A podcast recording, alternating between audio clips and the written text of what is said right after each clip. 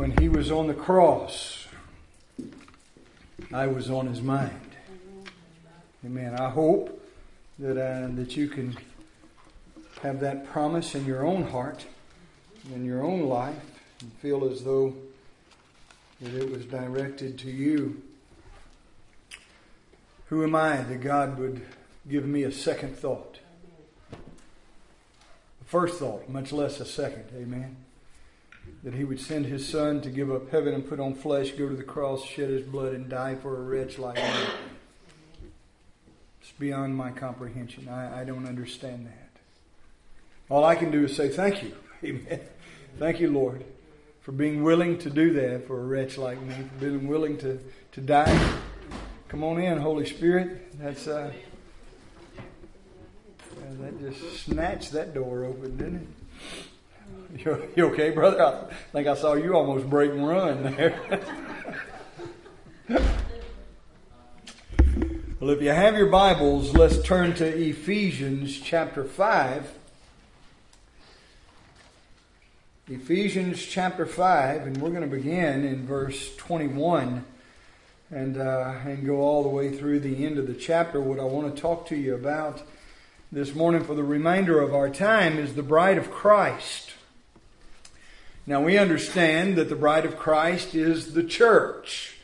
And uh, there's a comparison being made here uh, between uh, the bride of Christ and the bride of man human beings that put their faith and their trust in the Lord and Savior, Jesus Christ, and uh, they bend the knee and bow the head and receive Him as their Lord. Of course, the Holy Spirit of God comes to live on the inside of them. Old things pass away, all things are new. You become a new creation in Christ Jesus. The love of God is shed abroad in your heart. But it's more than just that. You actually become, literally, the bride of Christ and he becomes the groom.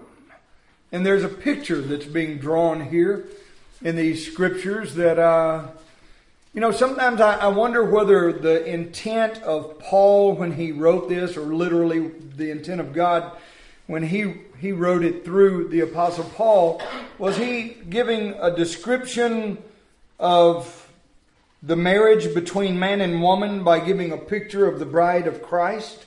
Or was he drawing a picture of the bride of Christ by giving a description of the marriage between man and woman?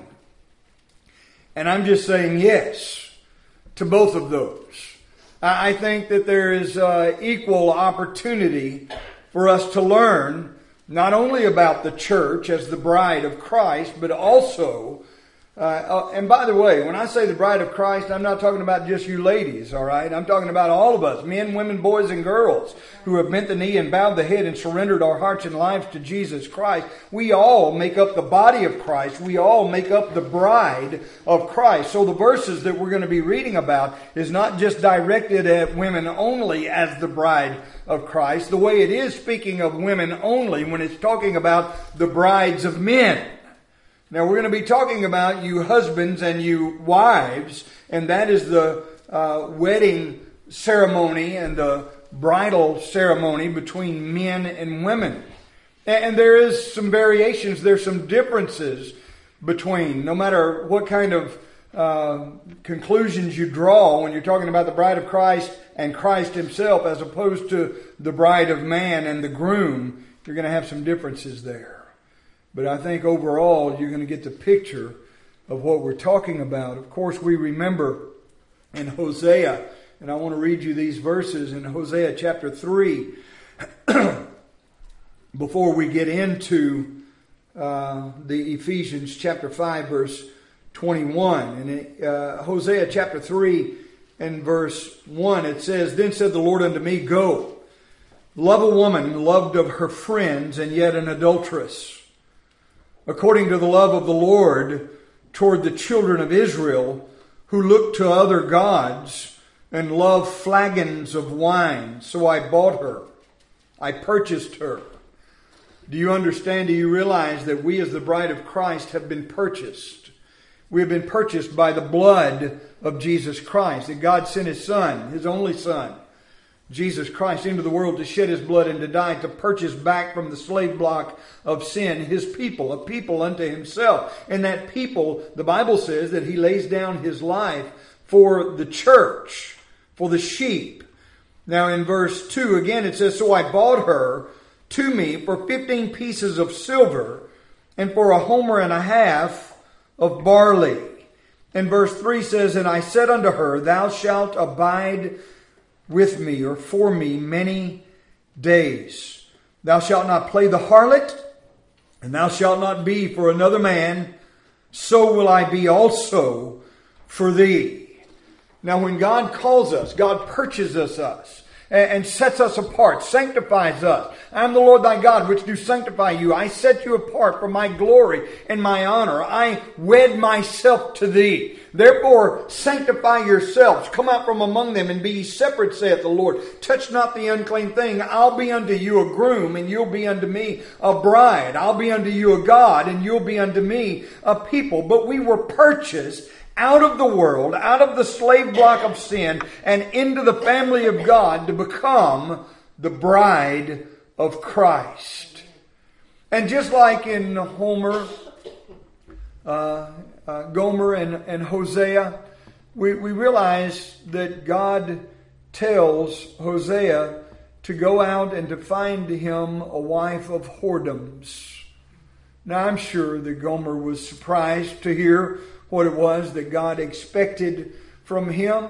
Uh, he wasn't expecting to have a bride at all, and now he's commanded by God to not only to get married, but to get married to a woman that was going to be unfaithful to him, and that she was going to take every opportunity that she could to be unfaithful to him and to do what it is that were the desires of her own heart rather than the desires of her husband's heart. And what God is doing in the whole book of Hosea is drawing a picture of the nation of Israel. And as I was studying for this and thinking about it, I was saying, yeah, but that's, that's not the church. And then I said, well, God's the same yesterday, today, and forever. And the church is the ecclesia, and the ecclesia are the called out ones. The called out ones are the ones that he shed his blood and purchased that he bought unto himself. And even the Old Testament saints were purchased by the blood of Christ and certainly the nation of Israel at that time in the book of Hosea was pictured as the bride of God, the unfaithful bride of God. And then I started gluing that together with, wow, how unfaithful we as the bride of Christ in the New Testament compared to the Old Testament bride of God, the nation of Israel, and now the New Testament bride of Christ. And by the way, they are both God and the similarities that there are between those things, and how God has drawn a picture not only of the Old Testament bride and the New Testament bride of God, the living God, God Jehovah, and God the Christ, the Son of the living God, and now He's drawing a picture of, of that with marriage between a man and a woman. So if you've gone back to Ephesians chapter 5, we're going to pick up in verse 21, and it reads like this Submitting yourselves one to another in the fear of God. Now, I started to read all the way from chapter 5, verse 1, and just read through verse 21 because there's so much that uh, God has commanded us as the bride, us as the church, us as his people, how we are supposed to live our lives without fornication, without filthiness, without whoredoms and whoremongers, and all of these things that are in verses 3 and verse 5 and verse 6, and all of the uh, provisions that God had made for us up prior to verse 21. But ultimately, it all comes down to this, is submitting yourselves one to another in the fear of God. Now I see stickers on the back of trucks and windows and stuff down here in the South all the time. You know, that the, uh, the, the cowboys and rednecks running around here saying I ain't scared of nothing and, and, uh, um, you know, no, no fear, no, there, there's going to be fear, my friend, one day for us when we stand before a holy and righteous God and give an account of our lives. Ain't scared? Well, you might not be now, but one day you'll be shaking in your boots uh, wondering whether you know we have made it through or not.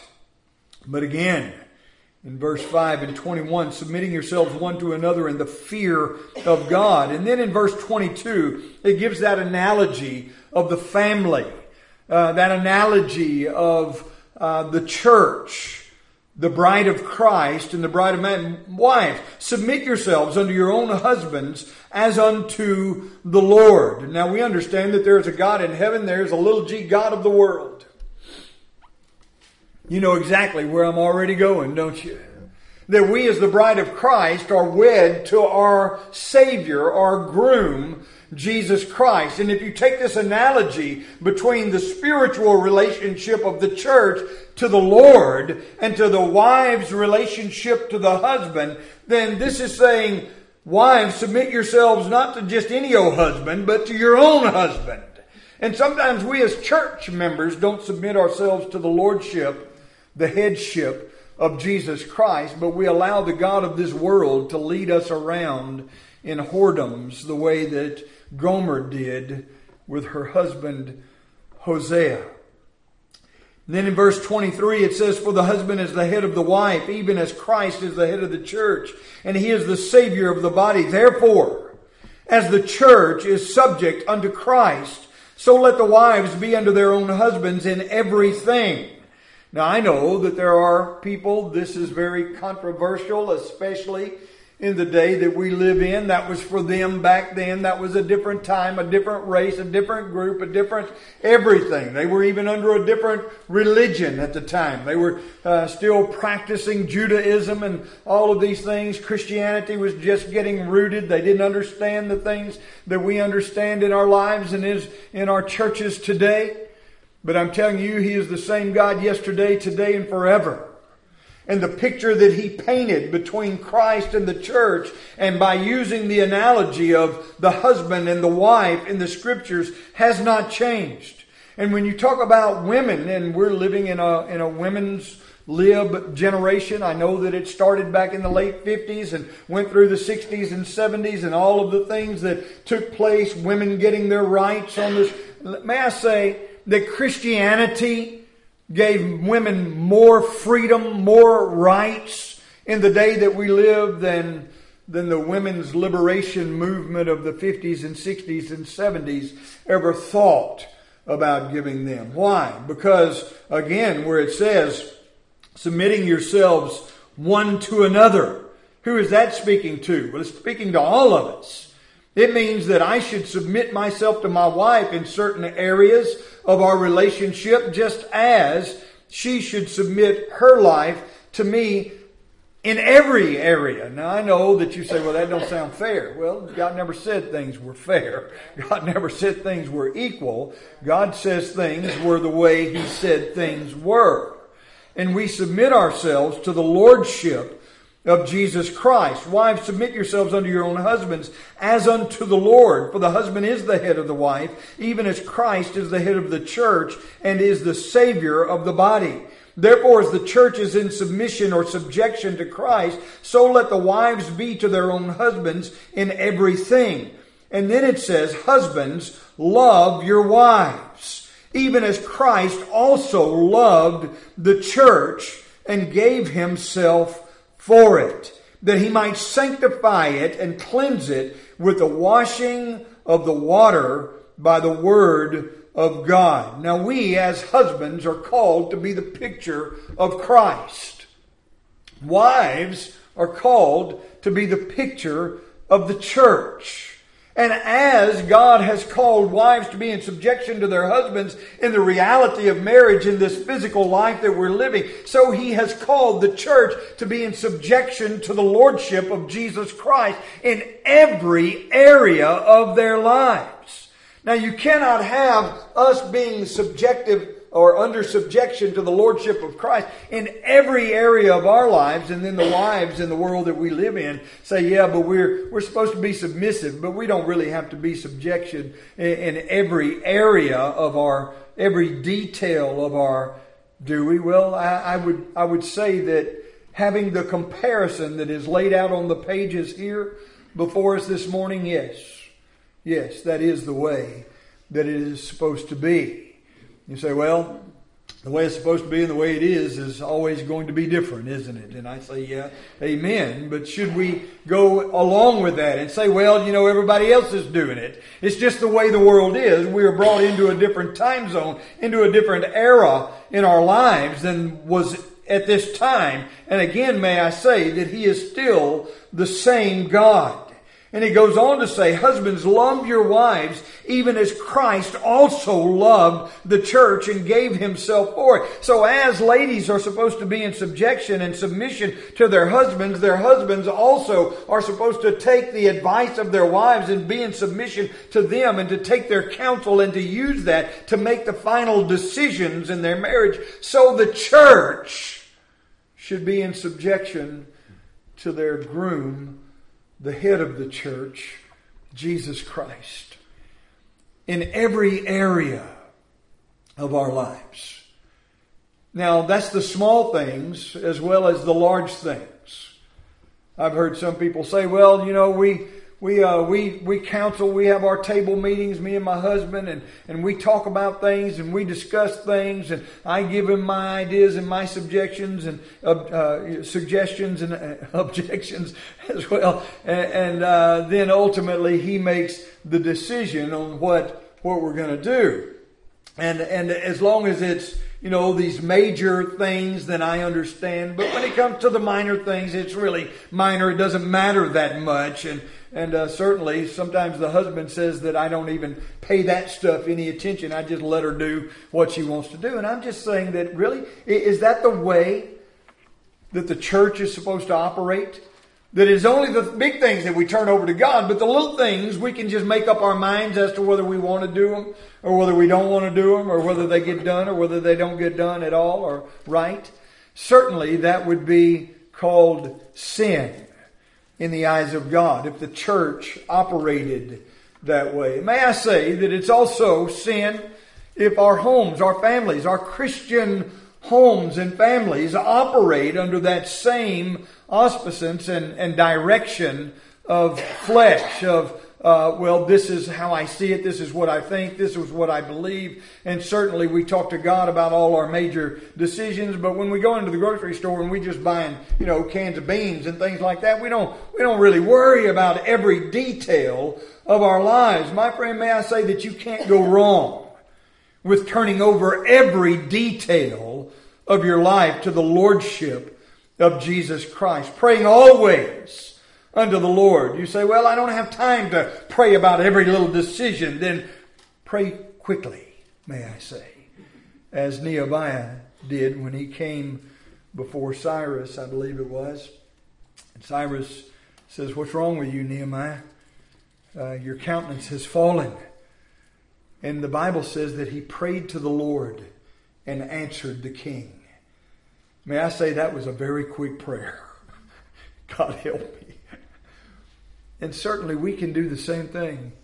Do you understand that it is the acknowledgement of God's lordship over our lives in every detail that God is pleased with?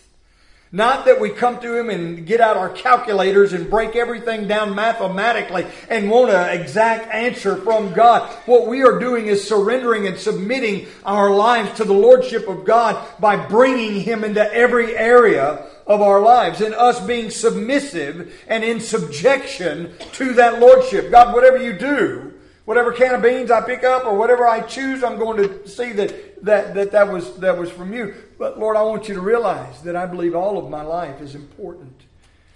You see, that's bringing every aspect of our heart, our mind, our lives into the lordship of Jesus Christ, into submission, into subjection of the lordship of Jesus Christ. But then it says, Husbands, love your wives even as Christ has loved the church and gave himself for it. And not only should the church be in subjection to the lordship of Jesus, not only the wives should be in subjection to the lordship of the husband in the home because that is the picture that is being drawn. But the opposite is also true. That we as husbands should love our wives, not lording our lordship, not lording our authority that God has given us over the home, over the family as the high priest in the home. Do you realize that it is not your business, husbands and men, to turn over that responsibility to your wives. Well, if it has to do with church, if it has to do with the Bible, if it has to do with religion, I'm just going to let my wife take the kids and go. And if she goes, they go. And if they don't, they don't. I'm going to give to her that, that authority and that ability to, to do with as she sees. That's not your authority to give to her. That's God's authority, and He's given it to you. And we are to love our wives as Christ loved the church. What, what does that mean for us to love our wives as Christ loved? Well, it says in the very next sentence, uh, husbands, love your wives as Christ loved the church and gave himself for it. We should give ourselves for her. That after God, which is my first priority as a husband, as a man, as a pastor, as a chaplain, as, as just a human being, God should be my first order of business in my own heart, in my own mind. But right next unto it should be my responsibility to God as a good steward of the things that He has placed in my possession. And God's the one who placed the man as the head over the woman. I, I, I don't know why. She's a lot smarter than we are. I understand that. We're dumber, we're slower, we're a lot of things worse than women. And if I were God, I would have done it different, and that's probably why I'm not God. But the truth is, is that God set that up. And we don't have the right to shirk our responsibilities as men. Just as the wives do not have the right to shirk their responsibilities of submission and honoring their husbands, following their leadership. But they can't follow something that is not being led. And we as husbands are going to stand before God and give an account not only of, uh, you know, what it, it says there that verse 23 for the husband is the head of the wife. We're going to give uh, uh, an answer for that responsibility. Uh, and uh, even as Christ is the head of the church and he is the Savior of the body, therefore we as men are going to be held responsible for being the Savior of our home and our family. My mother and my father divorced when I was 13 years old. There was a lot of blame to go around on both parts. Amen. And I, I as a grown man at 13 years old, I, I, I, had no clue. I didn't understand what was going on. I was broken. I thought it was my fault, you know, and I didn't have anything to do, do with it. But looking back now, I realize that, that they were both alcoholics. They were both, you know, living a, a lifestyle that was ungodly, unchristlike. They were doing things they had no business doing in the world. Come out from among them and be separate. We're supposed to be, uh, uh, to separate ourselves from our fathers and our mothers, and then husband and wife join together, and the two become one flesh, and they are supposed to live their lives for the glory and honor of God. And they were doing none of those things. Certainly, the weightier matters rested on my father's shoulders. Why? Because he is going to be held responsible before God for holding the family together, for being the high priest of the wife and of the children, and to show them what a Christian man is supposed to be like.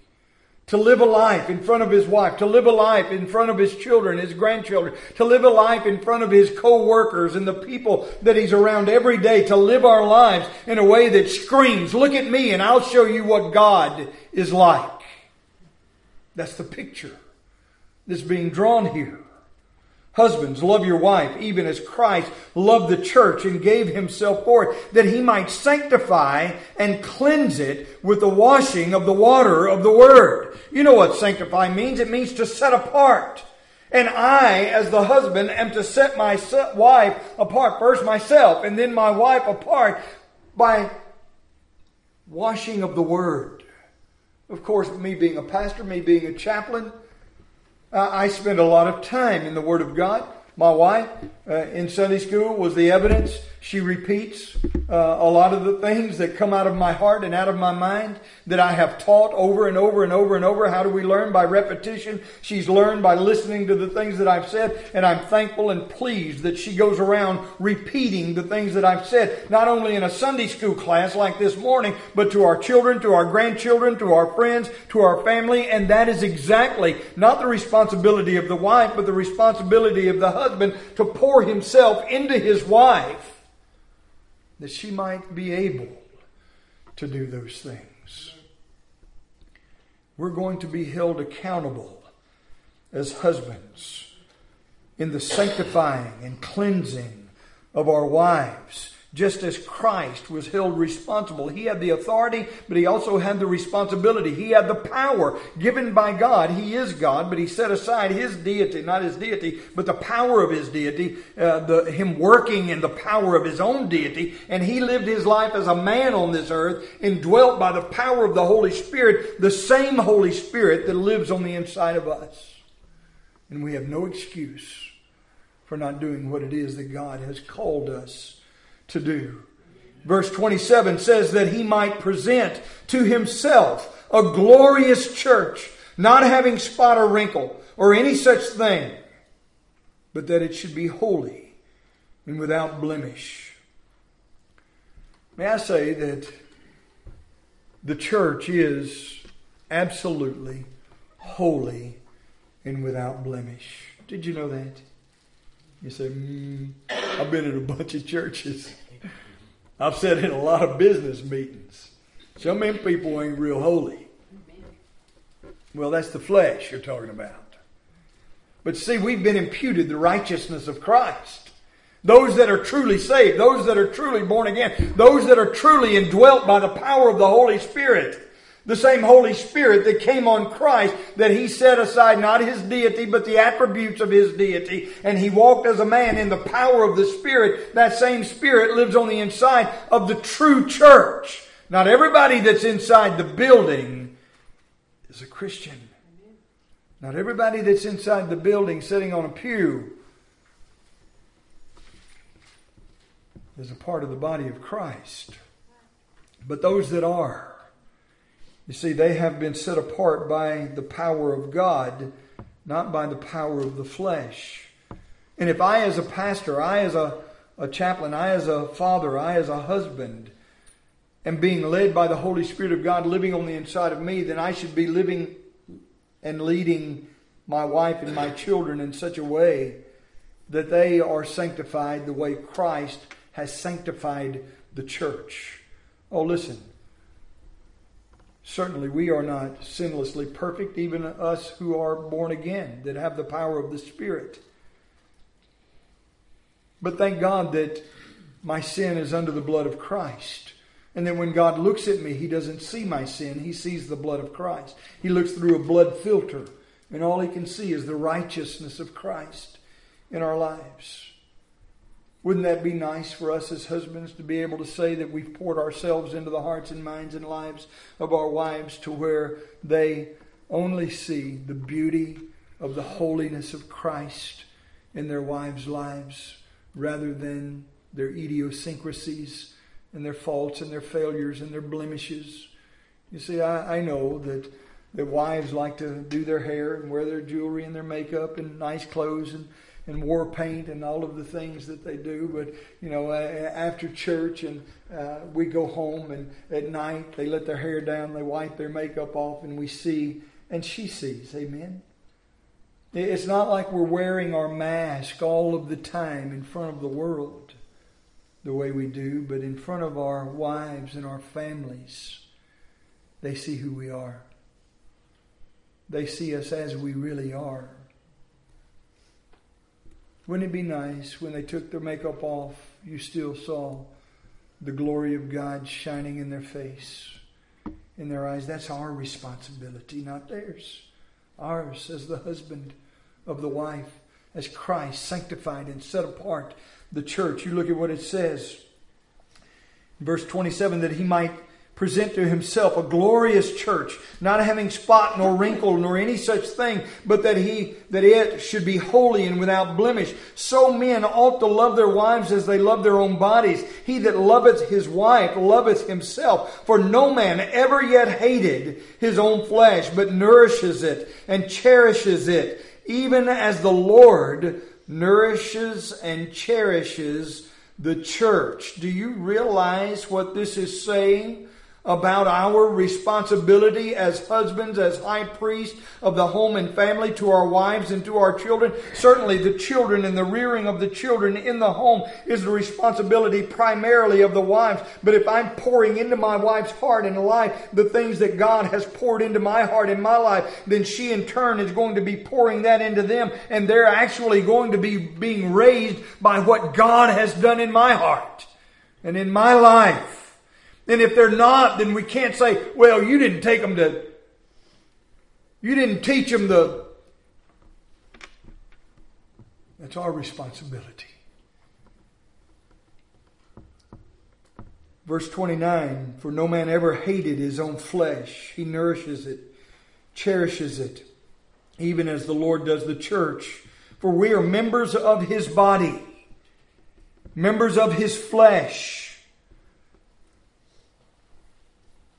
Bone of his bone, flesh of his flesh, life of his life. 31 says, For this cause shall a man leave his father and his mother. That's right. We let go of that. Grab a hold of this.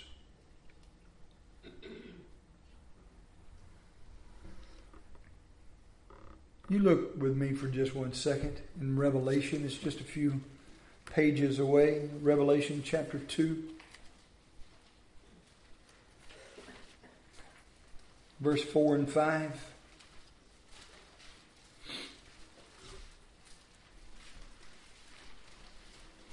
Speaking to the church of Ephesus. Now, this is the seven churches of Asia Minor. And those seven churches of Asia Minor were literal churches, just like this. Lake St. John Baptist Church is a literal church amongst the churches of Delta Association. We have 14 churches of Delta Association. This association has seven churches of Asia Minor, and the church of Ephesus is one of the churches. And it says, under the church of the uh, under the angel of the church of Ephesus. The angel is the pastor of the messenger, and in verse uh, again, verse four, it says, "Nevertheless, he, he pats them on the back, tells them how good a job they were doing, and then in verse four he says, "Nevertheless, I have somewhat against thee, because thou hast left thy first love. Remember, therefore, from whence thou art fallen." and repent and do the first works, or else I will come unto thee quickly and will remove thy candlestick out of his place except thou repent. Now that, that's important. Because what God is telling this church is that you're doing a good job, but one thing I have against you is that you don't love me the way you loved me when you started loving me. And unless you repent and turn away from that lack of loving me the way you loved me when you first started loving me, boy, that speaks volumes to us as husbands and wives, doesn't it?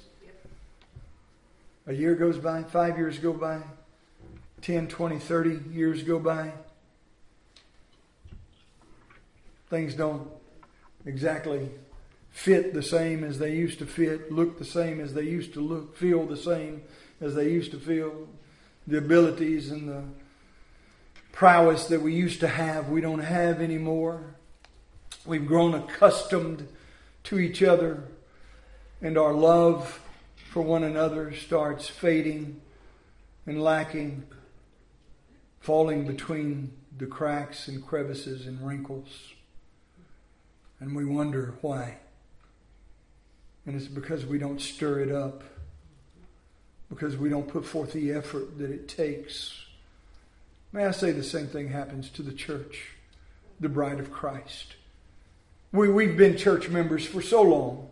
We've been part of the bride for so long We, we loved God when we started. When God reached into our heart, illuminated our minds, and drew us, it was the romance. It was, it was the dating. It was the, you know, the romance that we had, the honeymoon experience of Christianity. And then within the first five years, that honeymoon started uh, being just a faint memory in the rearview mirror. And we got farther and farther and farther and farther away and more out of love and more in love with the things of the flesh and the things that we used to love. And now all of a sudden we're a mixture between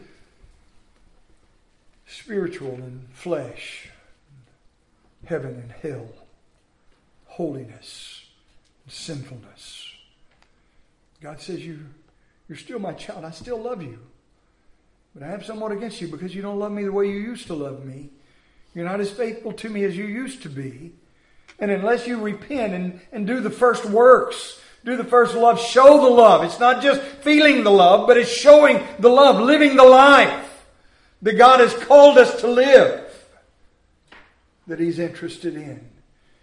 If you don't repent, I'll take your candle out of its place. What is that candle? Well, that's the light. You see, this church is a light to the community. How dark has that light faded? How much have we failed in what it is that God has called us to do as a church, as the bride of Christ, when we don't love Him the way that we used to love Him anymore? Goes on to say in the end of Ephesians chapter 5. Verse 30 reads like this For we are members of his body, of his flesh, of his bone. For this cause shall a man leave his father and his mother, and shall be joined to his wife, and they two shall be one flesh. This is a great mystery. But I speak not concerning the husband and the wife, but I speak concerning Christ and the church. Nevertheless, let every one of you in particular, even though I'm really speaking about the church and about Christ, the bride and the groom, I still don't want you to miss the point of the physical. Nevertheless, let every one of you in particular so love his wife even as he loves himself and see that the wife reverence. You know what that word reverence means? You could boil it down to just a one word translation respect. Certainly, it says in some of those earlier verses that we read, Wives, submit yourselves and obey and all of the, you know, the, even the marriage vows are taking that out these days. I ain't obeying him, then get that out of there. We're not making that commitment, not in this day and time. But where it says for the wife to reverence her husband, that means to respect him. And I, I know, wives, I hear some of you thinking, well, you know, he needs to, you, you, you don't just deserve respect, you earn it. In a lot of ways, we as husbands have lost our respect because we quit earning it. We quit doing what it takes to be respected.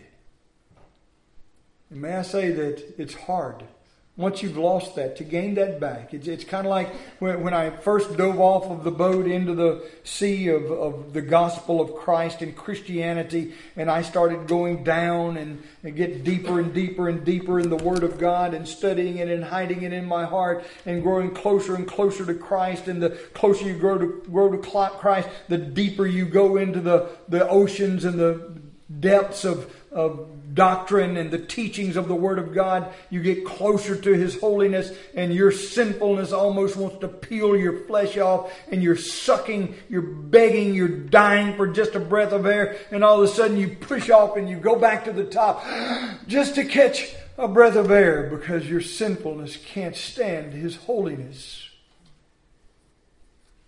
anymore. And then you realize that you're not where you used to be. You want it again. You want to go down deep. You want to go deeper. But now, when it was Christ taking you deeper and deeper and closer and closer, all of a sudden now, because you pushed away from that, you've got to put forth the effort to make it back. And it's not easy. The flesh has grown strong. We've lost our first love. We're not as dedicated and committed as we were when we first fell in love with Christ. But that doesn't mean that just because it's hard, that it's impossible. And just because it's hard doesn't give us an excuse to quit trying. The same's true with our marriages. Here in the South, the divorce rate, Bible Belt, 51%, where the rest of the United States is 50%. 50 50, you're going to make it. Not in the South, not in the Bible Belt. 51, you're not. 49, you will. Isn't that weird? Isn't that strange? How can that be? I don't know. But it is. My friend, just because everybody's doing it doesn't give us the right to do it. Amen. We, as the children of God, we, as the bride of Christ, we, as the men, the high priest of our home and our family, we need to make a determination in our own hearts and our own minds that we are not going to shirk our responsibility and pass that off to anybody else. That I'm going to stand up and be the man that God has called me to be. I'm going to be the husband that God has called me to be. The father, the grandfather, the pastor, the minister, just the man that God wants me to be. And that's all I can do. I can't fix you. I can stand here behind this pulpit, preach this sermon over and over and over and over. But it's only the Holy Spirit of God that can take it from your ears to your heart, change you from who you are to who He wants to be. Let's pray. Father, we do love you. We thank you for your love and your mercy, God. We thank you for the relationship that we as Christians have to Christ. We as the church, the bride of Christ, the saved ones members of your body, members of your flesh, members of your bone. Help us, God, to be in submission to your will and to your way, to realize, God, that we are to reverence you, not to put our own thoughts, our own ideas, our own choices above your commandments and your word and your will, but God, that we might be the people that you've called us. No, the people that you've commanded us to be. And God will give you the praise for that. In Jesus' name I pray. Amen.